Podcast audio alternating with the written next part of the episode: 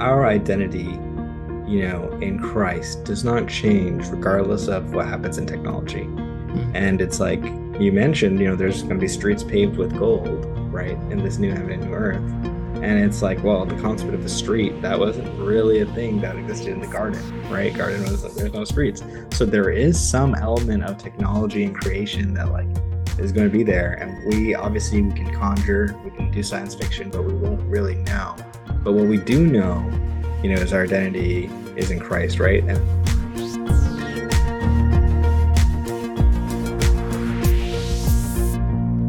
Hello and welcome to WWJT. My name is Andrew. I'm a Christian. I'm here with Joel. You're a Christian. Joel, you like AI. You love AI, don't you? Is this I true? do. Yes, actually, my friends probably. I feel isolated actually because of how much I love AI sometimes they'll start going on about it some show and they'll be like okay like enough. Enough yeah ai is pretty interesting. You find it more interesting than most. I mean you've you've studied it you work in it you've built products that leverage it. I've i've worked at one company that that leveraged ai but i was far more on the sales side than the product side and i work in a church now and to my knowledge the church doesn't use ai but maybe we do because we're not understanding what ai is. So what is AI? How do we define it? How do we think about it? Artificial intelligence is the area of computer science where algorithms um, are creating intelligence. And that has evolved into quite a few different um, eras of technology over the years. But in general, I would say we could describe it as like three buckets artificial narrow intelligence, which is like solving a specific niche thing, like, you know, being the best chess AI and stuff like that. Artificial general intelligence, which is having the intelligence on par with humanity. And then artificial super intelligence, which is anything after that where the artificial intelligence is beyond what we we can comprehend. So when I'm writing an email and I say talk to you and then Gmail is like, I know how you want to complete this sentence with later, or even with a message that I get on LinkedIn and and LinkedIn will give me, oh, here's how you could respond. That would be just narrow AI, right? It's just very focused on a specific use case. That's not human level intelligence. Yeah, that's correct. And there's that's that's mostly where we are today with all the intelligence that you'll see where it's um yeah, like knowing what move to play in a chess match or predictive text, like on filling out a text message on your phone, um, or deciding if an image is a picture of a cat or a dog, which is like classification uh, example. Those are all, we would say, narrow intelligence that's like building up to general intelligence when I guess I don't know if this is the official term, but when you stack enough narrow intelligences together, you know, how close do you get to general? Well, and there's that differentiation between whether it enables machine learning or not. Um, so I think that's an important distinction. I was always confused by this. My CEO at the tech company was sick one time, so I had to go to a conference on her behalf, and I was on a panel with a bunch of AI experts. And so on my right was this AI expert, like prof at a German university. On my right was um, this CEO of another tech company in Toronto, like of like 250 staff. And then there was a woman, and she was like part of a think tank. And so I have all these people who are super involved in AI. And I just turn to them and I'm like, guys, does anybody have a good definition for AI?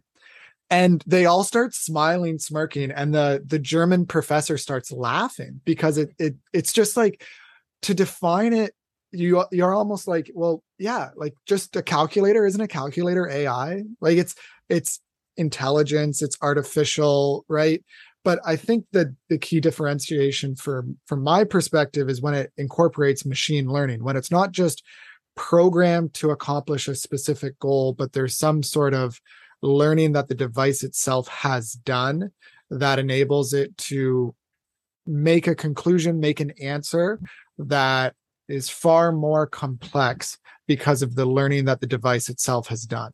Is that fair? Yeah, I would say that's fair. And it's interesting because even to me, there's a gradient on like what is, well, I think, you know, machine learning is a common term, but learning for a machine could be a little bit ambiguous. And what I mean by that is like, let's say you have a Word file and you save that Word file. So you're saving something into memory. And then you open that file later. So you're retrieving that from memory. Um, that act of like saving and retrieving is like a fundamental building block to what we as humans consider learning with memory, you know, in our, our brains. Um, but it's the next step of like, okay, now you can retrieve pieces of information and then put it to action. So the machine learning that you mentioned is retrieving that memory part and then putting it to action or putting it to some sort of postulation. And basically, the way that it works is leveraging a neural network of some sort, which is similar to our brains. Like the best AI creators are basically trying to copy how our brain works. How do how does that work, Joel? How do how how does a neural network work? Yeah, so I think this is this is the fundamental thing to get people aligned on because when I talk with all people, they don't really understand how neural nets work, which is the latest like deep learning, which is what it's called. It's like the latest breakthrough in artificial intelligence and what everyone's working off of, or at least used to in the past few years. So what scientists did is they took the concept of like, well, how does a baby learn? You know, from the moment it's born through its er- early years up until five? Like how does a human being learn? Because we learn magic. such... they learn through magic. It's, and i know. it's amazing how the, they learn. and when with young kids it's like oh my gosh i never taught my you know son that. How did he learn that right? And they like learn almost on their own and that's where that like magic of ai is like inspired from so one of the most common and concrete examples is like when you're teaching your child how to read a word and um, the one that was used in a book I read called "Algorithms to Live By" by Brian Christian and Tom Griffiths. We'll put it that in the in the show notes. Is um, the reading of the word apple. So when you write on a piece of paper, uh, A P P L, and then you take your pencil off. If you ask most people, everyone's just anticipating and expecting me to say E right? Your brain is primed mm-hmm. to expect that next letter. And how that works is if you considered each of those letters a neuron in your mind, because over a lifetime we've trained that neural pathway so much that the threshold to trigger the last neuron E is reduced. Now, the I guess this kind of explains the whole concept of like what is training a neural net. We have lots of neurons in our brain, and what we do as we grow is we reinforce certain pathways. So when we first learned as a child, this is how you spell apple, we're first making that neural connection. And then as you start to read it, as you start to pronounce it, as you start to associate it with a shape, with an object, those are all adjacent pathways connected to that. And we start developing this contextual awareness. And what happens later on in life is those pathways are a lot easier to trigger. That's how, you know, habits are formed. We're, we're reinforcing mm. these pathways. So what scientists have done is they've taken that inspiration and they said, well, how do we con- convert that into a mathematical model and then put it into software? So what they do is you create these you know nodes, neural nodes, and then you put a coefficient in front of it, like you know one, two, 0.5. The higher coefficient makes it easier to trigger and the low lower coefficient makes it less easier to trigger when you're you know multiplying out this neural string. And that's how they are reinforcing the different nodes in the network to to learn.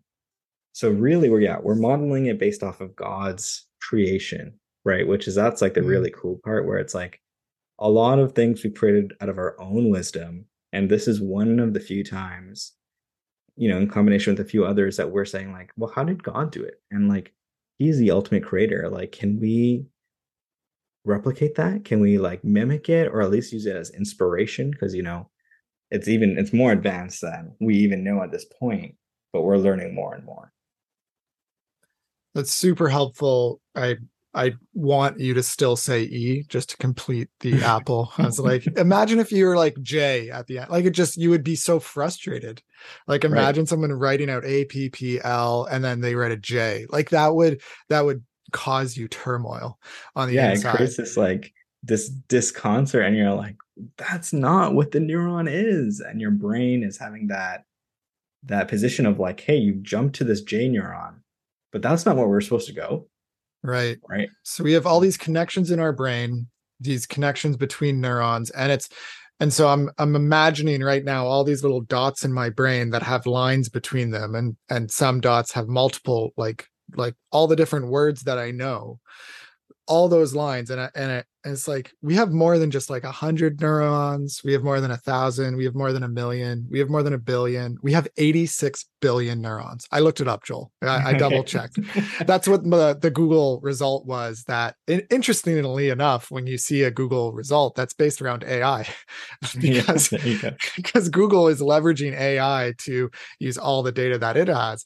Um, and that's an interesting part of this too because ai is only as good as the um, data that goes into it which which creates some bias sometimes so one of the things that has been discussed in the medical field is that so much of the research around human bodies was done on men and mm-hmm. because mm-hmm. of that it was kind of assumed well women will be like this too we know they're different but like let's just use this data that we have from research on males in order to incorporate that on medical recommendations for women as well and that data is just not as precise. So you need to have good data to put into the ai in order to make good recommendations. Um, and that's you know you have a lot of hiring software. This is more my focus where the hiring software was like like let's take a resume and look at the resume and look at all the hiring decisions that X company has made over the past five years. They've hired, you know, 20,000 people. Here are the resumes. Here's who they've hired. And you know what the AI will put out? This is literally what happened. The AI, this happened at Amazon. The AI said, you know, if you hire people that have saxophone on their resume, they're more likely to uh, be a good worker. It would pick up these weird things. It would also pick up um, certain gendered things as well. And it would it was a biased algorithm based around biased decisions that sometimes humans made in the past by by leaning more towards you know someone who has the extracurriculars of musical instrument. Um, that was more inclined to for the individual to get hired. That that should not be incorporated into a hiring decision. And so this is where we need a human in the loop, in my opinion, with any AI system to always check it and ethically assess how it is being used. And that's my fear with AI going forward i fear there's not enough technologists like you that are are trying to think both biblically and creatively and with innovation um, about ai and so it's it's almost like oh i just do the tech i don't think about the ethics you know and and i really want us to think better think more deeply about how we might ensure that ai you know is used for good rather than evil. There's lots of good applications of ai already in the medical field. Um, it's one thing that the artificial intelligence there's an evangelical statement of principles. Um, we had Jason Thacker on a few episodes ago. He's part of the ERLC. Um, basically, it's a, a, think tank in order to work on on on any ethical issue, but he's focused in on on the ethics of tech and so and he's even written a book on the age of ai and so you have this this statement that evangelical leaders including you know jd greear matt chandler wayne grudem you know a whole bunch of uh, michael horton one of my personal um, theologians that I've learned a lot from, they've all signed this in order to say, like, here's how we should think about AI. So there are good biblical thinkers on AI, um, but your average pastor is probably not bringing up AI ever unfortunately. yeah and i think i think that, you know that's why this is really important because there's there definitely can be a fear about ai especially like in, in the christian world and it's like it's not an unfounded fear you know? Like there is a real you know potential of negative outcomes super intelligence. AI, yeah if ai goes unchecked and i think that's also like in so in the christian space there are some people you know thinking about it and being like how should we you know look at biblical texts to inform our thinking? And then in the secular space there's people thinking about that too of like how do we make sure we're not around this is not the end of humanity right? Uh, more out of a self-preservation point of view than like a kingdom point of view. Well, some people they want to they want to extend it. They want AI to be used it's part of our bodies, part of our way of thinking in the same way we use a phone to help us answer a question with Google, like tying that right into our brain with a neural net. Like that's wild. Yeah, stuff. yeah. And so and the, it's interesting because there's some merit to it.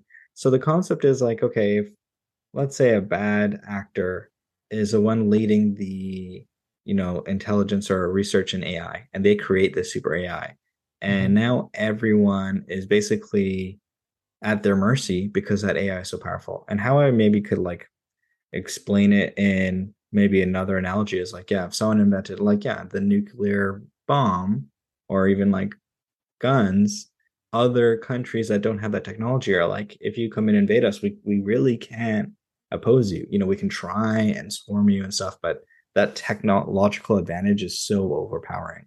And with AI, it's actually like on another level. It's another magnitude, more powerful. So that's why I think Elon Musk had supported the OpenAI initiative, where OpenAI is like, hey, we should democratize AI so that everyone can have AI. So if there is some like rogue AI out there, you know, our AI would be able to match and compete with it and put it in check. And it creates a system of checks and balances. And I think that also like ties into your point of like how people are saying we should interact with AI. And a lot of people are saying like it should be collaborative. Like this next age is like collaboration with AI machines with humanity. And it's like leveraging both our skill sets. So like one interesting um, analogy I'll reference happened during the pandemic. There's this um, AI called AlphaFold, and it was developed by DeepMind, which the same um, company that most people are familiar with. They got a lot of notoriety by beating humans in video games or like chess or Go. Um, but they actually applied that AI to protein folding. And during the epidemic, they identified the exact spike protein using protein folding to say this is how it looks. Mm. And then they like provided that to researchers to be like, oh, like how do we create this vaccine? So we actually used AI to develop this vaccine faster. And they also used AI to determine, like, well, based on how it's spreading, do we believe it's an airborne illness? Do we believe it's contact based illness? And we're using that to inform like government policy. So, you know, like it's already making an impact today and, you know, recently in all of our lives, clearly.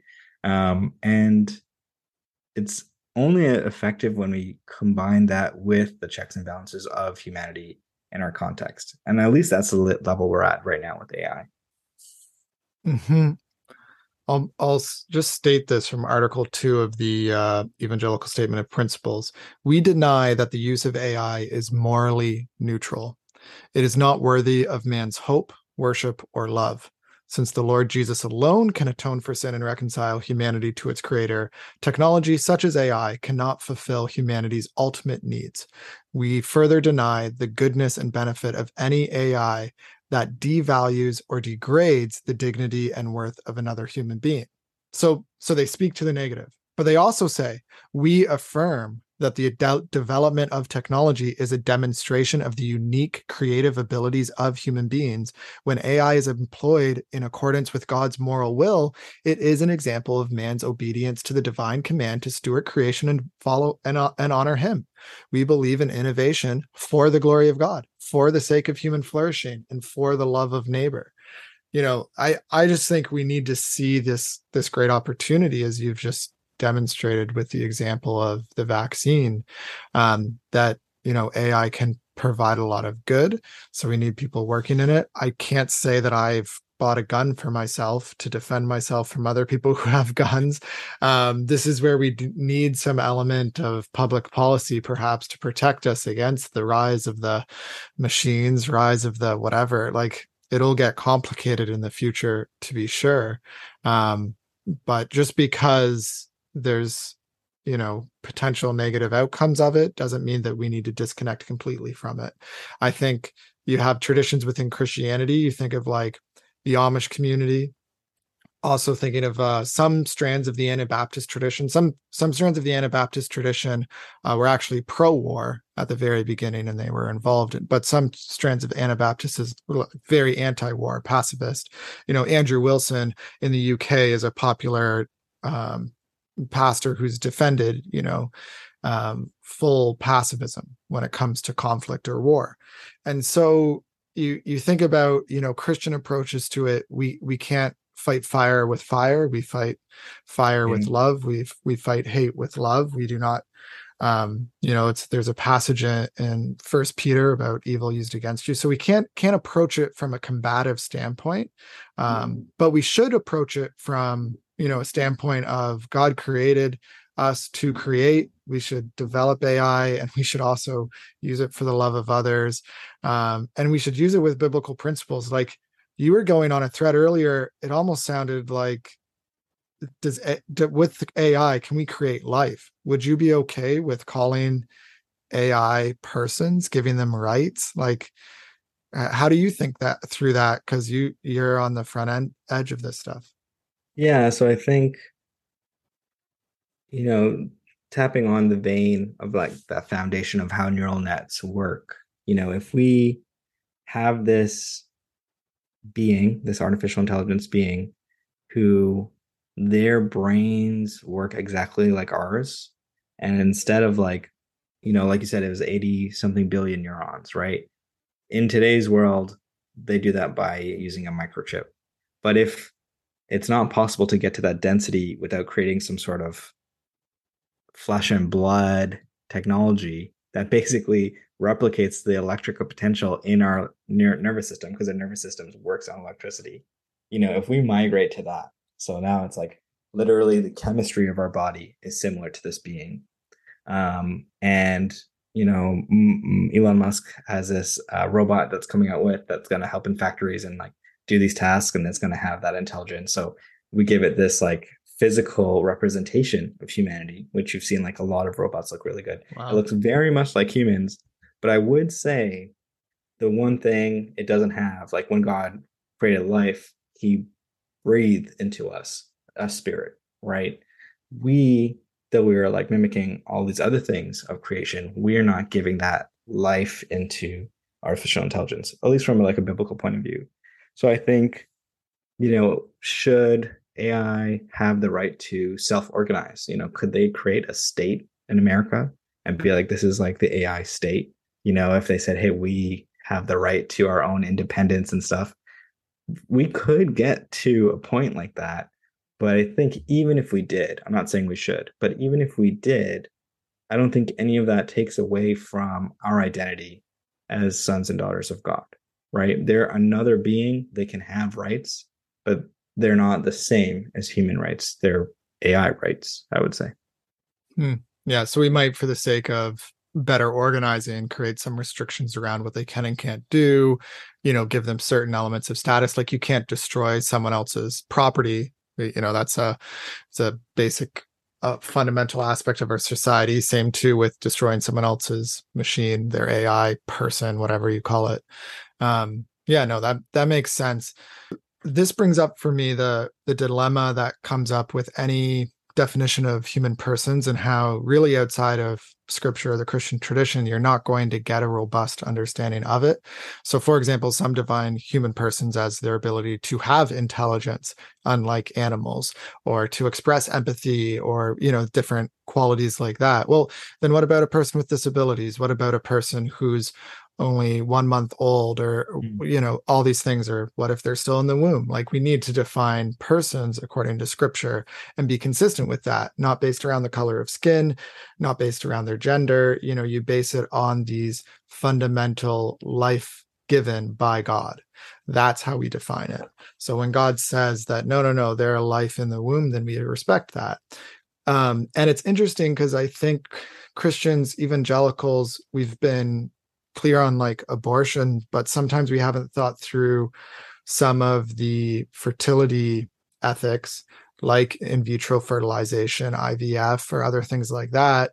And it's very similar in some ways. Like when you think through how much technology can you use in the creation of a real human being, you know, can you use it outside of the womb? Can you create, you know, could if if AI was able to create uh, a sperm would we be allowed to use that as long as it was connected to like some of mm-hmm. these things are being discussed like matthew lee anderson who actually signed the ai thing so he believes that ai can be used for good but he would be someone who's against something like ivf on on ethical grounds and perhaps the protestant evangelical tradition we we haven't done as good of a job at this. At least this is what there's another book i'm reading right now called protestant social teaching by the davenant institute a collection of authors. And and they basically say you know the catholic church they're very clear on fertility where they stand ethically this that and the other thing. And sometimes christians have like selectively done or christian protestants have done like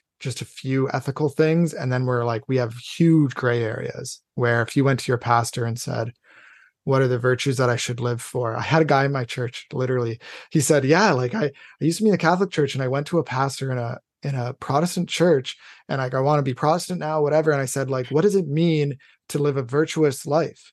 And the pastor literally just said, you know, follow the Holy Spirit and like do what the Spirit says. And, and that was it. Like there was no like substance behind it. And I think we need to do a better job thinking ethically um, about about when life begins, about how much technology can be used. If God gave, you know, the the command to Adam and Eve to be fruitful and multiply, clearly that's a priority. So we might want to fulfill that and have technology aid in that. So I'm open to different debates on this, but um, I just I think this is a gap, and I I worry churches aren't talking about it enough, and then individuals who work in tech are it's they're going to be blindsided by it. And maybe people working in tech are like oh i don't want to talk about the ethics of abortion. But actually you know if you work through the ethics of that then that actually gives you some principles for thinking about ai because then you're developing a biblical concept of personhood. Yeah. Yeah i think i completely agree about that. There's there's a gap in how christians are thinking about technology in general. And a lot of times that's doesn't really have too much of an effect. Okay, so I'm like new social media came out or some new technology, and it's like we'll we'll catch up with it when eventually it becomes relevant to us, or like someone else is doing it, mm. so it doesn't actually affect us. AI is one of those things where the impact of it is actually so powerful that I really think there's this urgency about being informed and leaning in sooner than later. And it's it's you know, it's like the more you delay it, and I'm at fault of doing this right now. I'm working on a project that has some elements of AI, but I'm really not focused on like the deep cutting edge research of AI. And I always think like it would be great to do that. I really want to be involved in that area, but you know, the opportunity hasn't arisen or I haven't created it. You know, I have a life, kids, all of these types yeah, of things. Yeah. So it's like I feel this pressure of we're approaching the singularity and if only I had spent more time maybe i'd be able to steer that in a better way. And for people who you know haven't heard about the singularity there's another famous uh, writer on ai called ray kurzweil. And the concept of the singularity i'm not sure if he coined it or if it was coined before is that when artificial intelligence surpasses human intelligence we actually don't know where it will go from there. We can't predict it because it becomes fast and it learns at a faster rate than us. And we know that that's compounding. So we don't know how quickly it'll just run away to a level where it's like we just we couldn't catch up because it's learning mm-hmm. at a faster rate than us. So, you know, his prediction, I think, is like the singularity is in 2040. So he wrote a book or, or 2045 or something. He wrote a book, The Singularity is Near. I think two decades ago, he just wrote another book, The Singularity is Nearer. And it's really about all these steps as we go from artificial narrow intelligence towards artificial general intelligence that we mm-hmm. can get to that. You know, if we think about 2040, that's my kids will be in their in their 20s, you know, that'll be like their prime time. And if we expect a lot of his other predictions to be like generally on track, this is going to happen in our lifetimes. So it would be, a, I guess it would be a shame, I think, if I only start investing more thought and time into this, like when it's at my doorstep rather than, you know, when it's still in Pandora's box. Mm-hmm. Yeah. The future, the future is coming faster than we think when it comes to AI being more and more invasive, you could say, or, or just a, as part of our lives. I think people don't realize just how embedded your phone is with AI tech. Um, your algorithms are built around AI. There's all of this stuff that is built around AI. And so how do we think about the future of it? Obviously as christians we have a hope that is eternal and not based in the temporal realities or or even mm-hmm. physical realities of this world. Um, there will be a new heavens and new earth. So so there is going to be some sort of transformation. Um, maybe you call it consummation restoration of all things. Um, you know jesus is the individual who's depicted in Colossians 1 as reconciling all things to himself, all things to himself. So sometimes people think about that. I like thinking about that and being like, how will God reconcile iPhones to himself? You know, how will he reconcile AI to himself? Like what mm. I I do think that you know, you you have the garden image in Genesis 1 and 2 but then in the new heavens and new earth, it's not a garden; it's a city. Mm, and and a, a city is a whole bunch of created things, right? Like it's a whole bunch of objects and streets and and whatever that so so there's been a number of thinkers who have have thought through like there's going to be iphones in heaven there or some mm-hmm. reconciled right, version of iPhones. There's going to be, you know, um, maybe they will have some some differences, some limitations. Maybe they won't even be, you know, in the same way we imagine now. Maybe the, everyone will just have glasses on, and then it'll be the Google Glass, and that'll be normal. Maybe not. Maybe we'll we need to look eye to eye. I don't know. Um, the future is interesting, and there's a lot of like you can get caught up in the the science fiction of it um but but stepping back from that, it's like, where's our hope? Where's our future? What are our ethics for building now? Yeah, I think, and that's a really good point to reinforce is like our identity, you know, in Christ does not change regardless of what happens in technology. Mm-hmm. And it's like you mentioned, you know, there's going to be streets paved with gold, right, in this new heaven and new earth. And it's like, well, the concept of the street, that wasn't really a thing that existed in the garden, right? Garden was there's no streets. So there is some element of technology and creation that like is going to be there. And we obviously we can conjure, we can do science fiction, but we won't really know. But what we do know, you know, is our identity is in Christ, right? And I think I was talking with someone, it's like, you know, what happens if humanity gets to Mars and we colonize Mars? And it's like, was that in the Bible? You know, is that like what does that disprove the Bible? I'm like, no, none of AI, getting to Mars, none of those things mm-hmm. make any of what we know in the Bible less true, right? It's like it just opens our minds to understand that there are more things that can happen in the world than what is listed in the Bible, and a lot of things that we don't know how will happen, but it doesn't take away from the validity of Scripture. Mm-hmm. Yeah, and we we sometimes like it's funny how people would be like, oh, a street is so different than AI. And it's like, well, street is using organic raw materials and manufacturing them in a way for a use for people.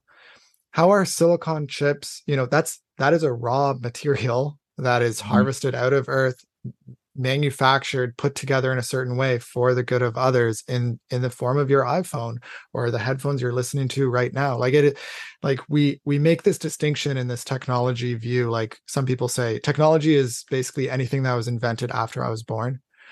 You know we have this bias about what technology is and it's like we're we're using technology all the time. So um, i'll just read from from the last article in uh, in this evangelical statement of principles. We affirm that AI will continue to be developed in ways that we cannot currently imagine or understand, including AI that will far su- surpass many human abilities. God alone has the power to create life, and no further advancements in AI will usurp him as the creator of life. I, I do think, as a stopping the quote, that the image of God, like being created in the image of God and all the things that come with that, that will never be replicated. Especially the moral agency, the innate ability that we have, according to Romans 2, to condemn ourselves before God, this sense of responsibility that we all have, even to ourselves, like even an unbeliever, they want to get things done. And when they don't, they feel guilty, they feel shame, they feel this thing that mm-hmm. AI will never feel. Right. So there's a there's a fundamental difference. Back to the quote the church has a unique role in proclaiming human dignity for all and calling for the humane use of AI in all aspects of society. Uh, that's a mission statement, right? Like the church yeah. has to do this stuff. We deny that AI will make us more or less human, um, or that AI will ever obtain co-equal level of worth, dignity, or value to God's image bearers. Further advancements in AI, in AI will ultimately fulfill will, will not ultimately fulfill our longings for a perfect world. While we are not able to comprehend or know the future, we do not fear what is to come because we know that God is omniscient and nothing we create will be able to thwart his redemptive plan for creation or to supplant humanity as his image bearers. I'm like, that's we got to have this hope. We got to have this we got to have this approach to tech that's not fearful and yeah. we should build it we should create it we should use it um, wisely with wisdom and fearing god um, as a creator of all things. Yeah no and that's very encouraging you know to like both technologists and pastors right? You know to people who are in the middle. It's like do not be afraid you know god hasn't given us a spirit of fear right? Um, yeah, so Joel, would Jesus use AI? If he lived in our day today, today. I mean, like it's I'm. So yes, Jesus would use AI. I do believe he would use AI. He used intelligence um, of you know animals to to do things, or, or like he you know he could he to go into the the pigs and like run into to the to the water. Um, probably a better reference that's coming to your mind, but he can use non-human intelligence. I think is what I would say. Like Jesus would use non-human intelligence, right? Like you think uh, he used the donkey. There we go. He used the donkey. Mm-hmm. Um, I liked the he, fish. The fish was probably my favorite example of when he says, you know, how are we going to pay for for this tax? Peter asked him, and Jesus is like, go to a fish, just grab the coin out of its mouth. Like, I don't know if Jesus spent some time time training the fish. He probably just used um, his miraculous power in that instance rather than spending all the time to develop the intelligence of a fish. But, um, but yeah, no, I, I see I see your point. I yeah, I totally think that if Jesus lived in our day, it would be near impossible for him to not use technology in the form of AI. It's just a, it's just a form of technology. That's what AI is. Mm-hmm. It's just the current iteration of it, and it's going to change over time. And our hope is not in tech it's in God. Um, so thank you for listening to WWJT. Um, this has been a fun one. This is my friend Joel. I am Andrew, and uh, we encourage you to use tech to find rest and to glorify God. Take care. Bye.